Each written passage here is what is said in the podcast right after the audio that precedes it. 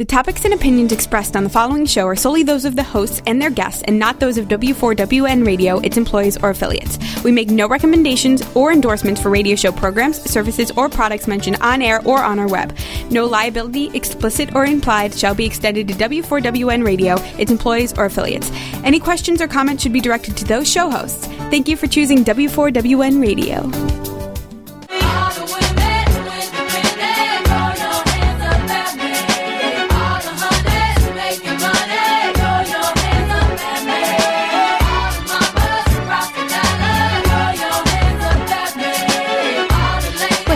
Everybody, and welcome to Fearless, Fabulous You. I am your host, Melanie Young, and I am so happy you could join me for this Empower Hour. My mission is to spotlight inspiring women and talk about topics that are important to you on health, wellness, and nutrition. You can find all of my shows on iHeart.com and the free iHeart app anytime, anywhere. And of course, please follow me at Mighty Melanie and join me on Facebook at Fearless Fabulous Melanie and my blog, melanieyoung.com. Uh, I had a long talk and walk with my husband, David. Yet, first of all, everybody, happy leap year. If this is the day you do something new, do it today. Take the leap. And speaking of leap, uh, I had a long walk and talk with my husband, David, yesterday because we both have aging parents, moms, n- knock wood, healthy. Uh, but we think about and discuss frequently the day when we are going to have to become the caregivers to our mom. I probably think about it more because I'm an only child. David has two brothers. But uh, 60% of family caregivers across America are female. Uh, and according to, so that's like four in 10 adults according to the Pew Research Center, now caring for a sick or elderly family member as more people develop chronic illnesses and the population ages. Nearly half of family caregivers report performing such medical nursing tasks uh, and providing injections, administering intravenous fluids, or otherwise managing medications. And 30% of U.S. adults say they provided un- they provided unpaid care to an adult relative or friend in the past year, um, which is on the rise. Um, when I announced the topic of the show, I got a lot of feedback from people on uh, social media uh, who are caring for um, their parents. They said this is such a critical topic. Uh, and so I couldn't think of anybody more perfect to have on today to discuss it than Dr. Terry Fulmer. She's a PhD in RN and the president of the John A. Hartford Foundation in New York City. It's a not for profit organization dedicated to improving the care of older adults. Uh, Dr. Fulmer, I'm going to call her Terry because everybody knows I'm informational, I'm very um, casual. She serves as the chief strategist for foundation giving, is also the chief spokesperson for advancing the foundation's mission. Um, she is a tireless advocate for improving the care of older adults and has held distinguished leadership positions in prestigious academic institutions, including Northeastern University, New York University, College of Nursing, and Columbia University. And Dr. Fulmer has had uh, held endowed chairs at Columbia University, at NYU, and is an elected member of the National Academies of Medicine, where she currently chairs the Forum of Aging Disability Independence. So I'd like to welcome you, Dr. Terry Fulmer. Melanie, thank you so much for having me today. It's such a pleasure, and hello to all the family caregivers and family care recipients out there today. Well, I have to, uh, you know, with March, tomorrow is March 1, and it's International Women's History Month, and also National Nutrition uh, Month, which is a, a, big topic with our dear elderly. So, caregivers really are the unsung heroes um, when it comes to taking care of loved ones. Um, and as I said, 60% of care, family caregivers are female. Um, what you know, I have a list of questions for you, but you know, the first is, you know, what are some of the most important healthcare issues that are affecting older adults that a family caregiver should be, you know, watching for or thinking about? That's a great question, Melanie. And when you think about some of the concerns that older people have, they fall into two buckets, if you will. The mm-hmm. first bucket I'm going to call are functional problems. Problems with eating, you mentioned that.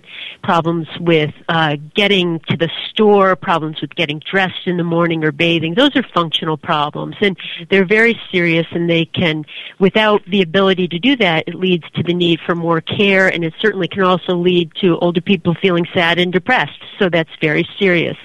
The other bucket are the illnesses that come with living to a very long old age, and if we're fortunate um, we can live with a number of chronic diseases, including cancer and cardiovascular disease, hypertension, high blood pressure. Um, so when you think about it, you have your functional problems and you have your health um, labeled problems, such as chronic diseases that we just mentioned. And so they go together, and, and you have to be uh, balancing each all the time as a family caregiver, take, keeping an eye on um, what are some of the changes that are going on that might need special attention. Well, and let's talk about some of those changes because some of them are cognitive, but also some of them are physical. That's so true, and we know that with aging, there come there is a higher likelihood of having memory loss. Um, mm-hmm as one gets older. That leads to a whole realm of safety issues and concerns, not only for the older person, but for the family caregiver. Mm-hmm. So you, you talked about not only just the cognitive problems that go along, but with some of the, um, the, the limitations that go along with that. Mm-hmm. But when a person has cognitive impairment, uh, it can be insidious. It can come on slowly.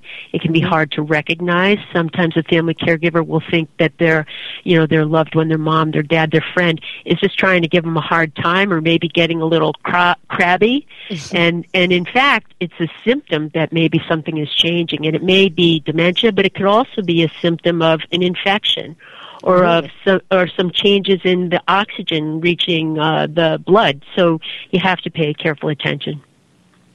Well, yeah, absolutely, and and I think an, an issue that's um, very challenging. I know for me and my husband David is that we don't live in the same cities as our right. mothers. So, what would you say to someone? And there's so many of us out there who don't live nearby.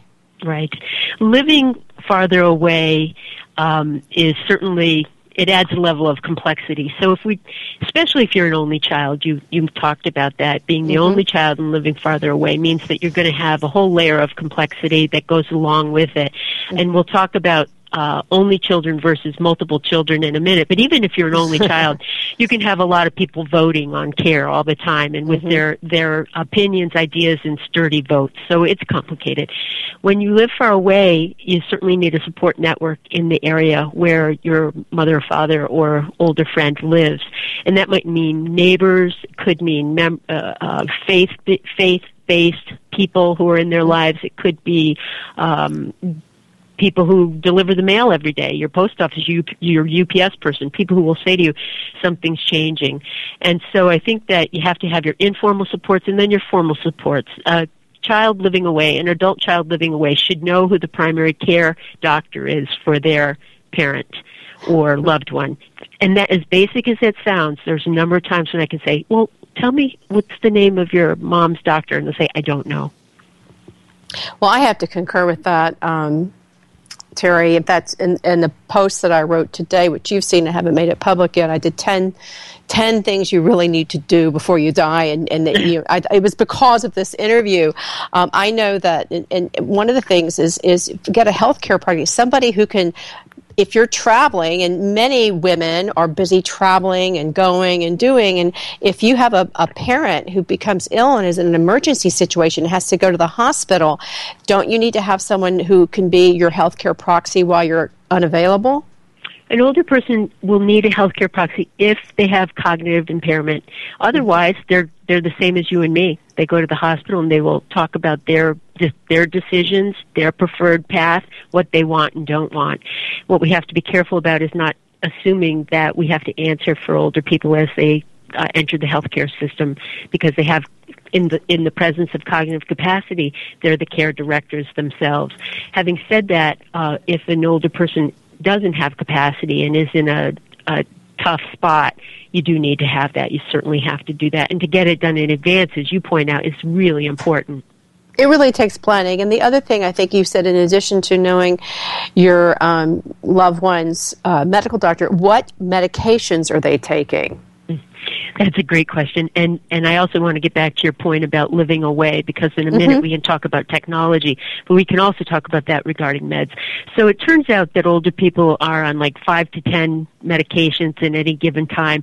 And if there's one thing all of us who who study geriatrics know, it's that it's less is better, and the ability to decrease medications uh, to the degree possible is really, really important because it's complicated. Um, uh, the studies show that of all the medications ever prescribed, only half of them are ever filled, and of those filled, less than half are taken "quote unquote" appropriately. Mm. So very complex. And sometimes I say to myself, if the patients I take care of ever took all the pills they were supposed to, I wonder how that would go. so yeah. I think it's very complicated and it's important to make sure that you have systems, whether it be pill boxes or reminders. A lot of older people have their own, you know, cell phones where they set um, alarms. So then there are more sophisticated technologies that um, allow people to follow medication management remotely. So oh. interesting.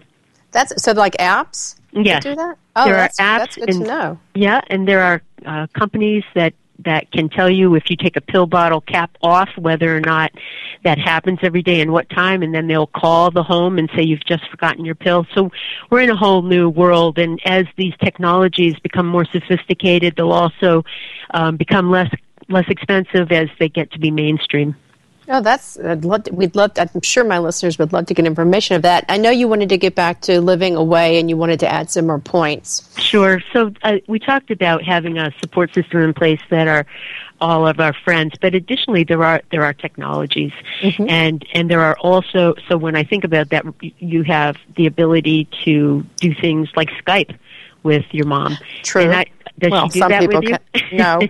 okay. No some do, some don't, and so if it's like con- you're constantly trying to find the right key to the right fit of that person. Mm-hmm. Some older people readily adapt Skype and technology. Others say, oh no, but a daily phone call is very, very welcome. We know social connectivity is a real feature of healthy aging and, and a loss of social supports can be very devastating. The second thing we know is that exercise is vital.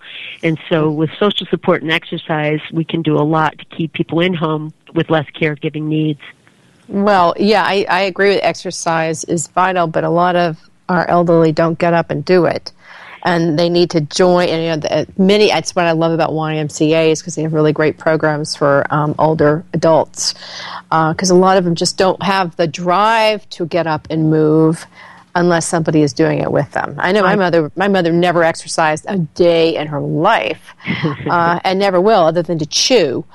Um, so you've got to, you know, work with that person, right? Again, you're talking about the individuality. The phrase that's been around for so long is if you've seen one old person, you've seen one old person. And so you really have to think about uh, what they need, what their desires and goals are. Very often, the person they were when they were 20 is very often the pe- person they are when they're 80. And right. so their patterns of care we have to respect.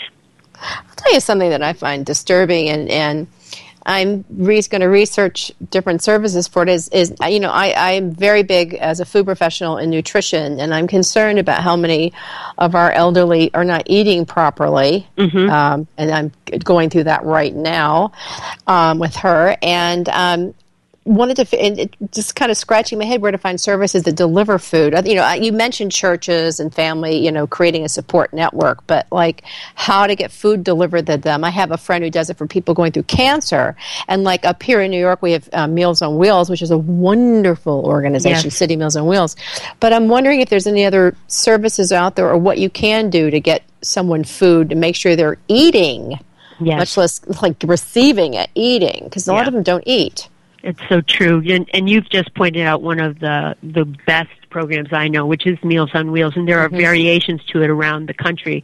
But in general, they, they just do a spectacular job. Mhm. Uh, and but to your point, you can deliver the meal, but if somebody doesn't go ahead and eat it, it really doesn't matter. So it's following weight, following you know whether or not you think uh, some, you know getting the verbal Right. assurance that somebody said that they're eating. But additionally, remember if there's memory loss, they may not remember if they ate or not. So all of these. But if you see weight loss and if you see trays that appear to be unopened or discarded food, it may be as simple as that the person forgot they didn't eat yet. That's and that's that's kind of scary.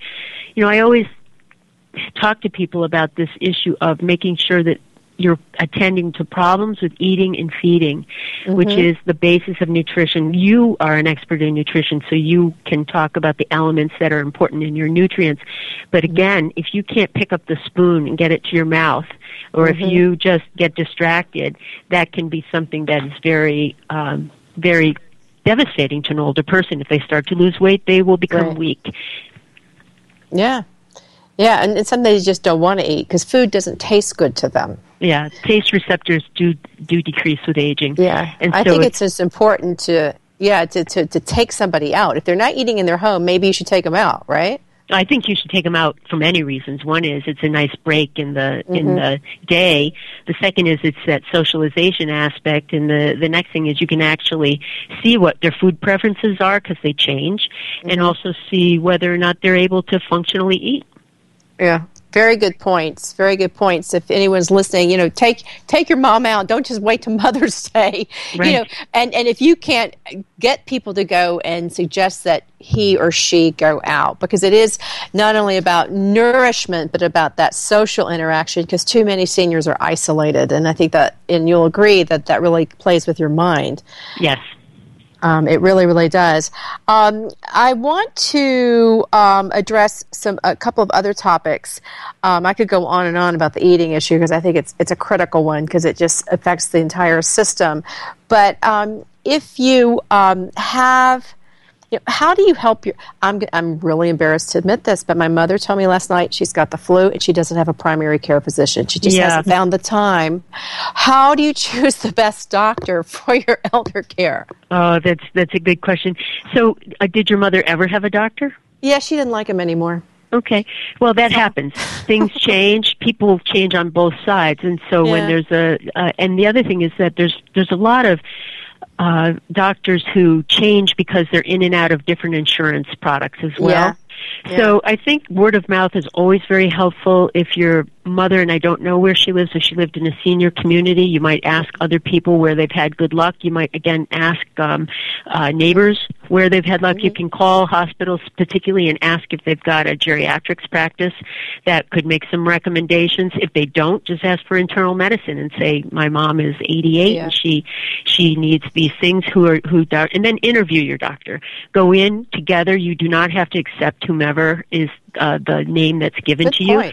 And if you decide that that person, when you interview them, is not a fit, just thank them and ask them for another person.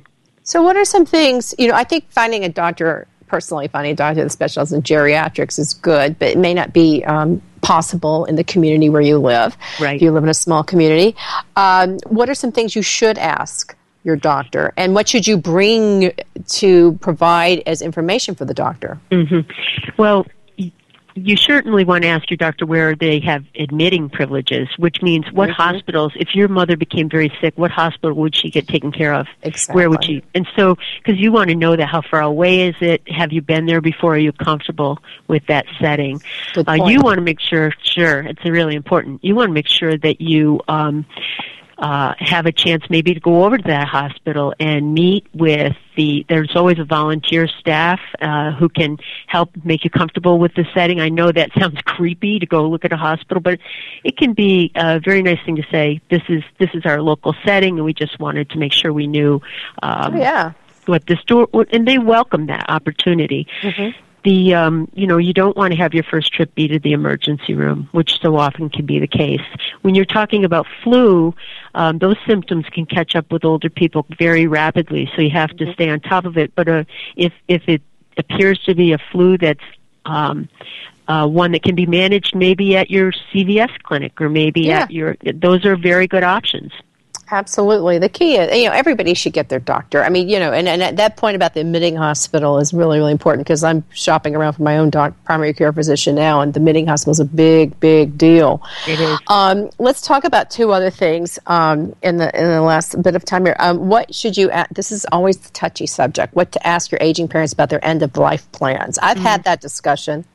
Good for But you. many don't. Many don't want to have it at all. I know David hasn't, and many people listening probably haven't. What do you ask, and how do you Yeah. approach it?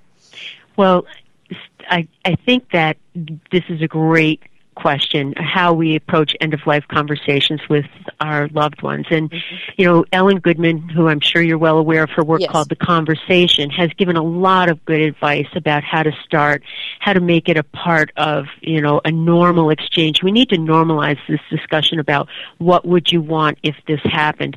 I mm-hmm. happen to be a nurse and so for me it's been a long time experience to talk with older people and say you know if if you if you're if all of a sudden you had terrible trouble breathing, would you want a breathing tube? That's a serious, serious Ooh, that's a question. good point. Wow. But you have to be able to ask a few of those and just say, uh, and, and I've often been surprised when I thought an older person might say to me, well, I don't want that.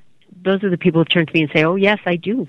So we want to know what the person's preferences are. We also want to uh, explain to them what it means to be in a circumstance where you have machines assisting you, um, and and what that means to the the life course. If you're in an ICU, for example, you go to a hospital, you're in an intensive care unit.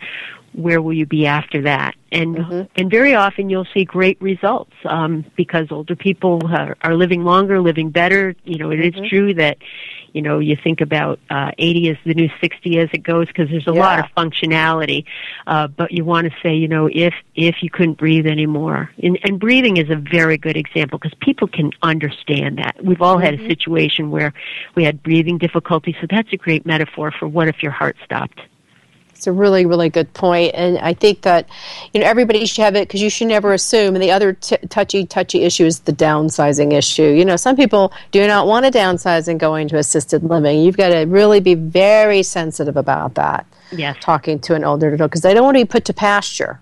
Exactly right. They don't. They've got their home. They've been there. They're comfortable. They feel. They're afraid.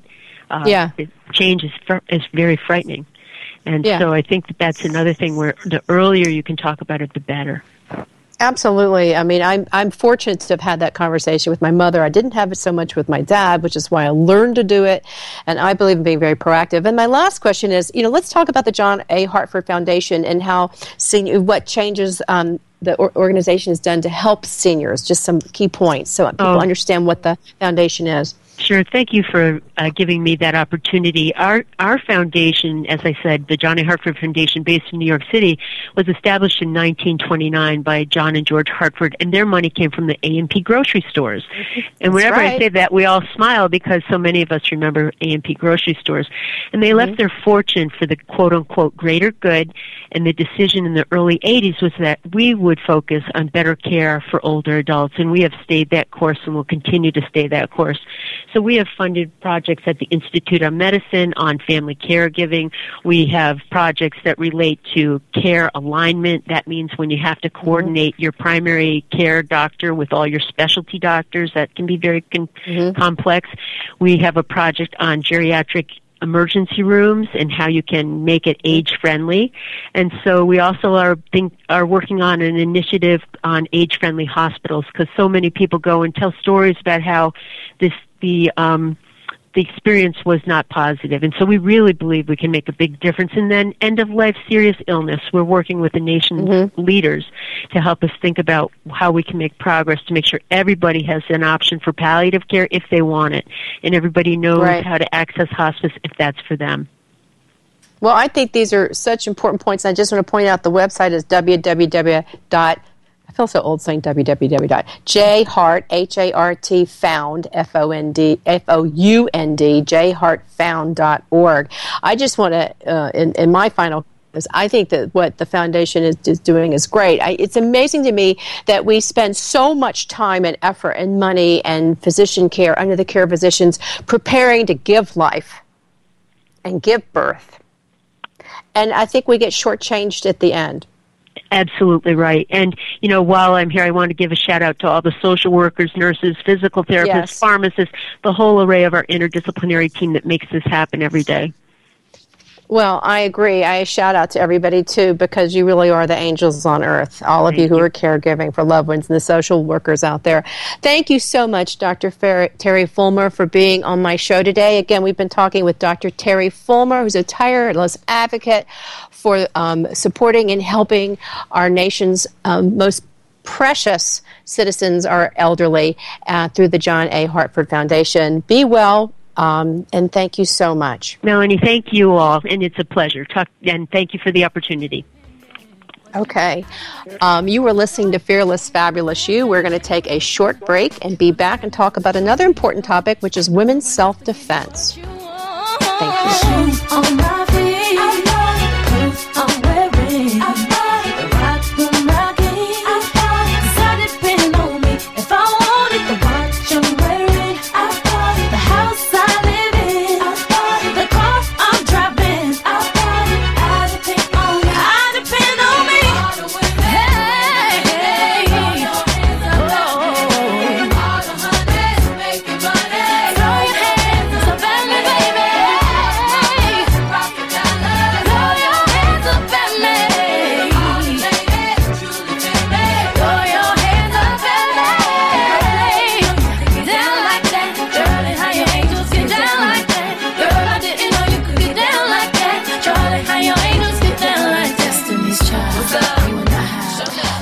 We're back with Fearless Fabulous You. I am your host, Melanie Young. Thank you for joining me today. And remember, you can hear all my shows on iHeart.com and the free iHeart app. I want to also invite you to come over and check out MelanieYoung.com and my wonderful books, um, which I have to do a shout out for. My first is Getting Things Off My Chest, a survivor's guide to staying fearless and fabulous in the face of breast cancer. It is the ultimate navigational guide for anyone who is newly diagnosed. And trust me, it answers a lot of questions and provides a lot of handy checklists. And also Fearless Fabulous You, lessons on living life on your terms with my five pathways to recharge your mental batteries, release negative energy, reconnect with your amazing skills, reframe negative and challenging situations for the best, and reframe life the way you want to live it on your terms. All my books are available on Amazon.com, Barnes & Noble, my website, MelanieYoung.com, and at my pals at CureDiva.com. So we're going to switch gears. Um, we're not because my mission is always to talk about topics that are very important to all women anywhere in the world, and this one is self-defense. And I just want to say, you know, after watching the Oscars last night and Lady Gaga do that amazing song with all these people who, courageous people who came out who had been victims of sexual assault. It was a very powerful moment for those who didn't see it. I'm sure it's on YouTube. But the statistics are really daunting. Nearly 5.3 million incidences of domestic violence occur among U.S. women aged 18 years and older um, with 3.2 million occurring among men. Every two minutes, an American is sexually assaulted. That is a daunting figure, and women are more likely to be assaulted than men. So I've invited uh, Kelly Campbell from Krava Magna, Krav Maga Worldwide, um, a defense academy. They actually have a really amazing online defense academy. And Kelly is a third degree black belt. That's the highest ranking female instructor in the United States. She serves as she is the director of instructor development and training um, at Krav Maga worldwide, and she's also a certified civilian law enforcement instructor uh, and certified in many areas of self defense. She's also co-author of the book Krav Maga for Women: Your Ultimate Program for Self Defense. Kelly, welcome. Thank you. Hi. Well, I'm very impressed by your background. Just very briefly, what got you into this um, area of expertise? Um, well, I always um, I always kind of say that Krav Maga found me. Um, it's a it's a system that's really meant to um, help people um, feel more confident within themselves. Um, mm-hmm. I I started training in it. Um, it's been 18 years now. Um, mm-hmm. I went in for actually for the cool factor, but started to see the extra benefits um, that it helped me with um, other things in my life that kept me from mm-hmm. experiencing things that I needed. Um, so I started training about 18 years ago um, and fell in love with the system and the methods um, that are offered through the training uh, that helped mm-hmm. me grow personally, um, you know, in my work environment as well as um, feeling safer just overall in life. Well, I think it's very important that women learn basic self defense um, because you just never know. Let's talk about some of the most common situations that women face and how um, what you teach to help them deal with it. What are some of them?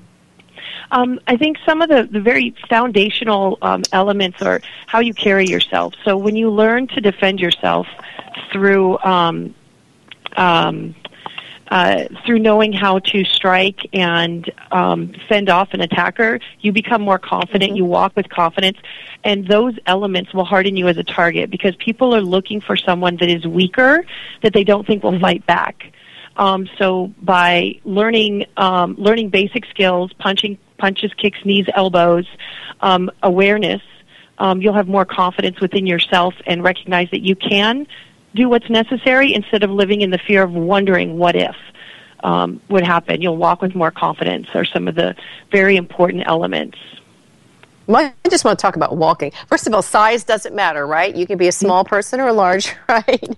You just need to know the skills, right? That's absolutely right. Absolutely okay, right. Okay, so listen, we, size, you're not too small, right? right? No, one of the founders of our system, Marnie Levine, um, she was mm-hmm. um, about five foot four and an amazing um, athlete, um, able to do uh, defend off very large uh, opponents. So I've seen very small women uh, do good damage um, to protect themselves. Um, we talk about walking with I, confidence. It's how you carry yeah. yourself, um, mm-hmm. keeping your head up, your shoulders back um, you know, if you if you look scared, uh, shoulders rounded, head down, uh, people are going to see that opportunity to approach you. Um, so, you know, by keeping your head up and being alert, um, can be a, a, very good deterrent. Um, and just so I just want to segue things. there for the 99.9 million people that are now walking around with their heads down, looking at their mobile devices mm-hmm. and their mm-hmm. shoulders are crunched over, you are victims. You are you are you are moving targets because you're not paying attention. Yes. Right? Yes, there's yeah. a huge so number one, stop, stop devices. looking. Yeah. it's really a serious problem. I mean, first of all, you're going to walk into something, so your own your own worst enemy. I've seen people break their I've seen people break their nose walking into scaffolding because they're busy texting. But more importantly, someone is going to be looking like for somebody like you walking down the street, distracted, texting or talking, hunched over, and there you are a target. So if somebody grabs you, and you're probably going to be grabbed from behind, more like, are people grabbed from behind or front? Is there a. Um, yes. It, there's, there's a yes. It could very well be from behind. Um, assaults can definitely happen from front, the front as well. Um, but um, if they're able to sneak up on you because you're distracted, then that would be um, a very common position. So, what do you do? Well, um, the first thing that you want to think about, and obviously everything takes training. You've got to get in there. You've got to practice. Um, but if I'm um, grabbed from behind, um, I want to do my best to turn in, and I want to strike as soon as possible. Um, I don't want to wait for additional opportunities. If some stranger puts their hands on me, that that to me is a threat. So um, I'm, I want to turn in with um, with strikes to eliminate them as a threat, so they can't continue. So dirty fighting, eye gouging, going for the groin. If I have something in my hand, like a you know coffee or keys, I could use that as a weapon um, to get them away. I want to be loud. I want to bring yeah. attention to the situation, so I'm going to yell and scream, "Get off me! Stay away from me! Um, this mm-hmm. guy's attacking me!" Something that will bring attention to the situation. Um, I think by using words is safer than just a screaming. Um, obviously, that takes practice but a lot of people don't want to interfere if they think, oh, it's a domestic violence. They're just arguing. It's not really a big threat. So there's that that deterrent that sometimes happens, unfortunately, in our society. Um, but um, being able to use your words can help you out a lot as well. Yeah, and and you know, it's not just a stranger attacking you, it could be someone you know because a lot of it is domestic violence, which means the person attacking you could be a spouse or a, a boyfriend, too many cases of that, or, or a, a, colleague at work. And um, you, three points you made that I just want to scream, use your you know, bite. I'm a big biter. Kick, punch, and I like to hold your keys. I think that's important when you're walking. You're not going to have your keys around, but just kind of know where you have a have something that you can gouge somebody with, right? Mm-hmm. Yeah, there's there's there's lots of things you can add something to a keychain. Um, you can um, you know have a, a tactical flashlight. Certain things like that are easy to use to ha- as an improvised weapon that also have other benefits in them uh, for you. Um, and um, right. you know, when we talk about domestic violence, there's definitely you had mentioned something about one of the books that you have your the uh, Fearless Fabulous for You that fearless um, fabulous just, you right mm-hmm. yeah so just some of the things that you said in your title are so important to also helping with people with um, the more confidence you have in you and being okay with living your life the way that you want to live it those mm-hmm. elements come into the beginning stages of domestic violence because these predators they're trying to control someone and manipulate them and it comes even without a violent aggression but it starts with you know taking away simple things as far as um, you know, what types of movies do you watch? Are you always eating the food that they want? All of these little elements, um, doing things the way that they want to do it all the time and not the way that you want to. Um, mm-hmm. People start to get programmed to just say okay to doing things that they don't want to do, and then they start to become prone to not speaking up for themselves. Um, so those are all elements that can help with um, domestic violence in early stages um, by mm-hmm. being more confident as a person and getting out of those, seeing the early signs of getting out of the relationships. Really good points. I know it's hard, you know, it's easier to talk about it than do it. But when you're in a situation and you may have children, you don't know where to go, and he may, you know, have the purse strings. And, you know, I just yeah. want to address that. If you're working, if you have a job, start your own bank account. Always yes. have your nest egg always ha- maintain some level of independence. You don't want to be codependent in the relationship, right? No, it's very true. And I I do understand it's difficult when you you have someone that you you you loved and then things change and now you've got this whole life situated and it's hard to take that step out.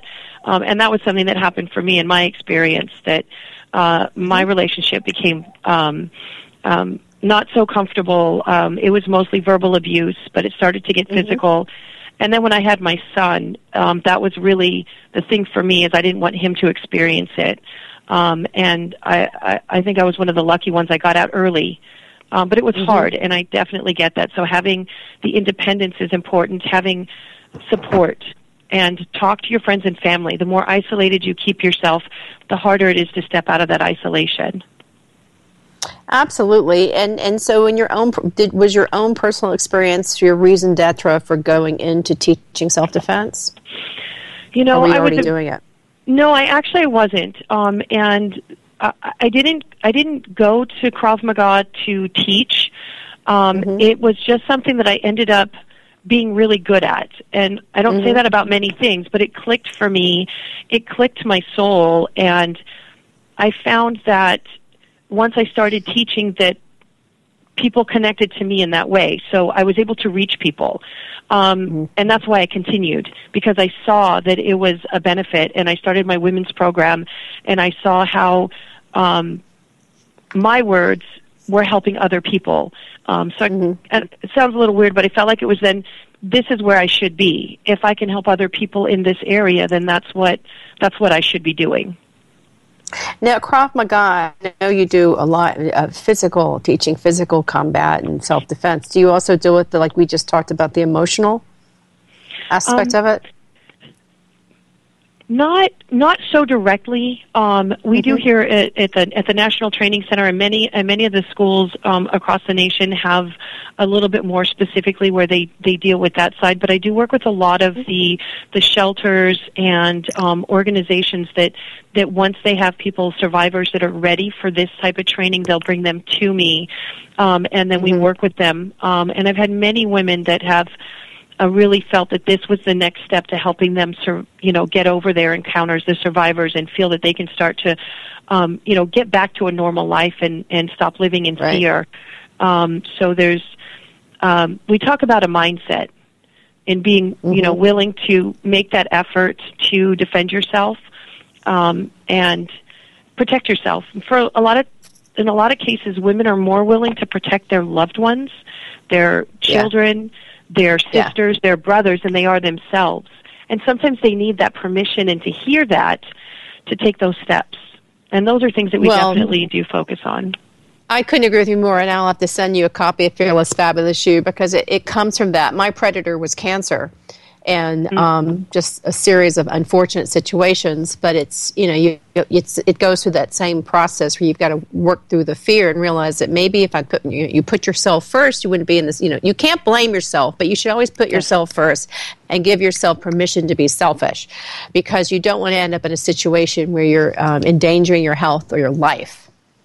That's very. So, what are some things it. that? Yeah, it's it's really key in, in every aspect of your life. I have to ask. I always do the what should you do, but I also need to ask the what should you not do if you were being assaulted or um, in a potential situation where you're you know dealing with a predator.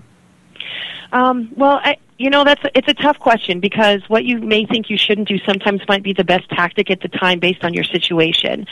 So, uh-huh. um, again, being aware. Um, but should you be in a situation if you have someone that's trying to get you into a car to take you from point A to point B, I definitely don't want to do that. I want to do everything yeah. that I can possible to try to run or fight or scream to keep from mm-hmm. doing that because then the chances of survival do become less and less. Um, right. Um, it I, I, I struggle with what not to do because sometimes again tactics um, being able mm-hmm. the more you train the more you understand and you can stay calm so that you can mm-hmm. assess is it best for me to be quiet right now and not move is it be- is it my opportunity to fight back am i in, in the right position right. um, so the more you educate yourself right? We, if we want to, whatever our profession is, we want to be a, an attorney or uh, an accountant. We go to school. We learn how to do that. We need to do those same things for our own protection and learn self-defense. Um, and um, get into classes and train. Be okay with causing bodily harm if you need to, because you have mm-hmm. to fight violence with violence. Very, very good point. And I think that I think that what not to do is, is well taken. They're really, the, you know, the main rule is protect yourself at all costs. But you also have to figure out when you're dealing with the person who is coming at you, you know, sometimes screaming will make it worse. And sometimes talking in a low voice is better, and sometimes crying doesn't work at all. And, and you don't know because you're not a psychologist. You're being, you know, you're being, you know, you're being attacked, but you just kind of have to gauge it um, because many people have talked person, their way yeah. out of situations. Yeah, yeah. I, I've, I've Atlanta like that house and she was held hostage and she befriended him and there's a whole movie. It was fascinating. But I, I would think that um, remaining as calm as you can is probably a good idea because any started hysteria or emotions could get that person in another situation that may be in a worse place. Well, you never um, know what's going to trigger someone or what they're they, what they right. want from you, but um, and you can't control that. You don't know when they're going to snap to the next level. But right. by staying calm, not only does it potentially um, not it, it regardless of what it may do to their reaction, it's going to help you be able to focus so that you know what to do and you're seeing more. Right. If, if you can keep yourself under control, keep your breathing good, you can check your surroundings, look around. Is there an improvised weapon? Is there an exit? What's going on? What, what does this person have a weapon? Do they not? Um, are there more than one person? If you go to hysteria, you might not see certain opportunities that you could have used to escape or defend yourself. So there's a huge benefit to trying right. to stay as calm as possible. Well, that's a really good point. You know, I just want to build on that. You know, if you're going into a building or a situation, do become familiar with the surroundings and where the exits are. And it's not only because of potential um, attack, and, and, in this case, it could be one-on-one attack, or it could be, God forbid, a terrorist. It's any kind of attack.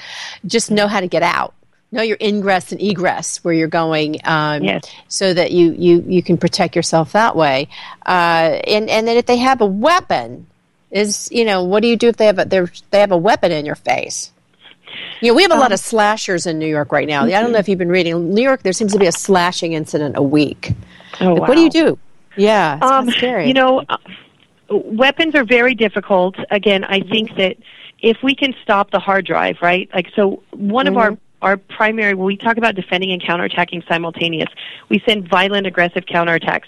If someone has a weapon and I feel like, and they're in action, if I don't know a defense, um, and I can't get away, I'm going to hit them as hard as I can, as many times mm-hmm. as I mm-hmm. can.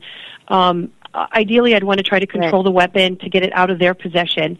Um, but if I don't have that, if all you know, you mm-hmm. can use your your purse or your bag to um, try to block the weapon, right. um, to try to hit them or kick them as hard as you can to stop them from being able to continue at you. And again, using your words and yelling, um, but um, you know, yeah. it, it, you got to hit them as hard as you can. Yeah, and, and yeah. you can. Uh, if you can run, obviously that's great. But when somebody's actively on you, that becomes very difficult.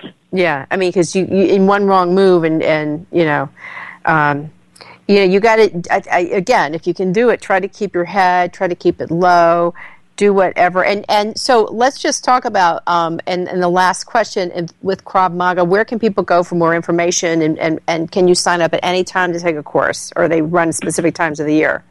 No, um, we have ongoing classes. It's Krav Maga Worldwide. It's K R A V M A G A dot K R A V Maga, right? Yes. Um, we have schools mm-hmm. all over. Classes um, are uh, constantly ongoing. You don't have to wait for um, beginning sessions. Um, we have online training now. At, if you go to our website, you go to locations, you'll see the online academy. Um, we have uh, weapon defenses. We have anti-bullying. Shortly, soon uh, later uh, this year, we'll have the women's self-defense um, mm-hmm. course online, um, so you can learn it from your home. Uh, find a training partner, work on techniques, uh, but nothing compares to getting on the mat training. Mm-hmm. Getting into a training center um, and finding um, a, a certified uh, uh, uh, instructor that can um, aid you in your path. Mm-hmm. Absolutely, you know, and I, I have to confess, I've never taken a self-defense course, but after you know doing the research for this show and thinking about it, I certainly want to. And particularly, I'm older. You know, you can do this at any age. I mean, what you right? You can do this at, when you're young or you're older. Absolutely. I, I have I have a student that joined at 53, and she's been with me for seven years now. Mm-hmm. So and people start at all different ages. It's never too so late to start out. training. bottom line, you need to be fearless at every age. And I just want to add um, that the, if you need additional information on domestic violence and help, um, the National Coalition Against Domestic Violence, ncadv.org, has a lot of um, information and resources. There are many hotlines. You are not alone. Don't let domestic violence get the worst of you. You can bring out the best of you and get fierce and fearless and go get trained and be smart. I want to thank you, Kelly Campbell, for sharing your own personal story and your insights on self defense. Um, I really appreciate it. And, thank you for having uh, me.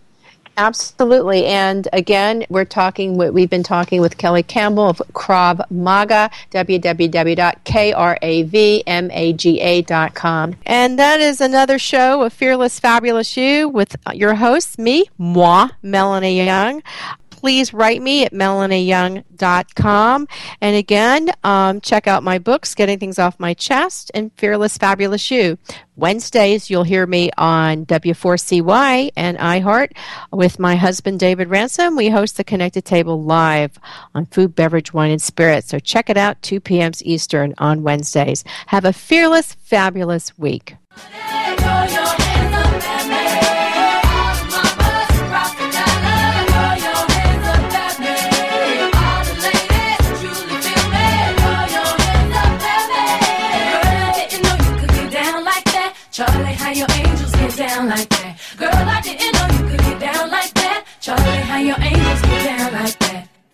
How you feel about this. Do what I want, live how I wanna live. I worked hard and sacrificed to get what I get. Ladies, it ain't easy being independent. Question, how'd you like this knowledge that I brought? Bragging on that cash that he gave you is the front. If you're gonna brag, make sure it's your money in front. Depend on no one else to give you what you want. You